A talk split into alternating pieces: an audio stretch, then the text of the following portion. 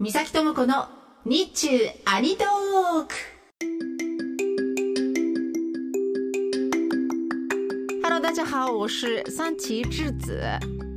この番組はラジオパーソナリティイベント MC ナレーションなど声の仕事をしている私三崎智子が日本と中国日中のアニメ漫画ゲームについて語るポッドキャスト番組です。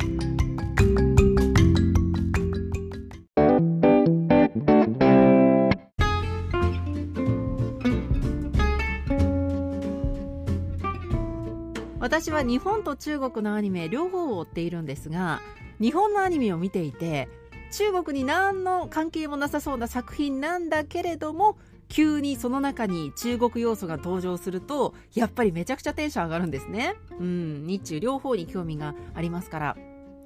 で最近一番テンションが上がったのが2023年の冬アニメ1月スタートの「リベンジャー」です。このアニメ原案構成脚本をうろぶち源さんが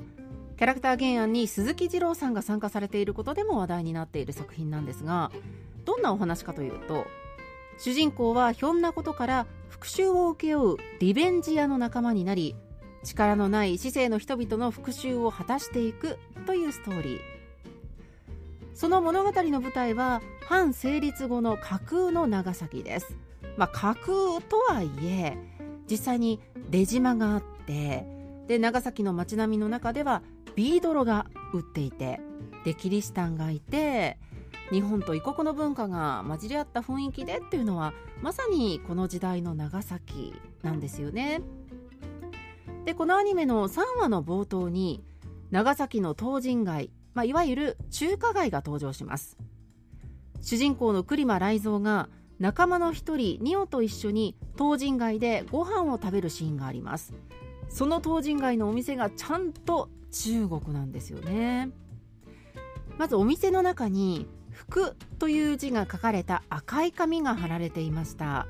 これはね中国文化を好きな方は絶対ご存知だと思うんですがダオフです。これは春節の時にお家お店に貼られるもので福という字が、まあ、赤い紙に書かれているんですがその字がですねちょうど180度ひっくり返った状態で貼られるんですね。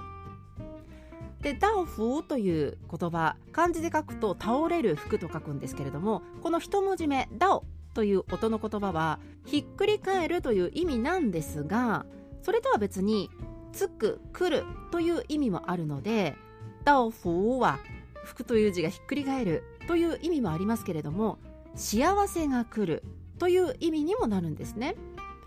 幸せがやってきますようにという願いを込めて春節時期に中国の至る所で貼られているものです。これがアニメに登場しました。そして2つ目このお店の中でニオが食べていたのが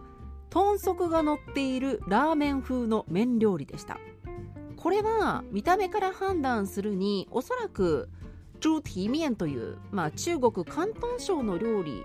だろうなと思うんですけれども当時の長崎に出入りしていた中国人の多くはやはり港町の方々なんですね中国の福建省台湾そしてこの広東省の人々でしただから出てくる中華料理ももちろんこれらの地方から伝わったものなんですよねアニメに登場した猪蹄面上に豚足が乗っててでさらに薬味でネギと貝割れかなと思われるものが乗ってたんですが私が調べた限りでは中国で猪蹄面の上に乗せるのはネギとかパクチーが多いみたいで貝割れ乗ってるものって見ないんですよね。だからまあ日本でパクチーって食べる習慣があまりないじゃないですか。このパクチーが乗った猪蹄面じゃなくって貝割れを乗せているっていうのがこう日本と中国の文化の融合した後の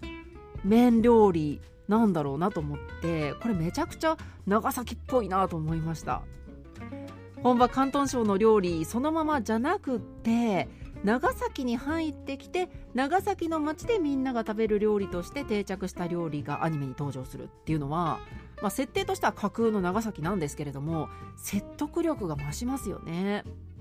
細かいところまで作り込んでらっしゃるなと思いました。今回はですねアニメ「リベンジャー」に登場した東人街のお話でした。私とはまた次回お耳にかかります。再见。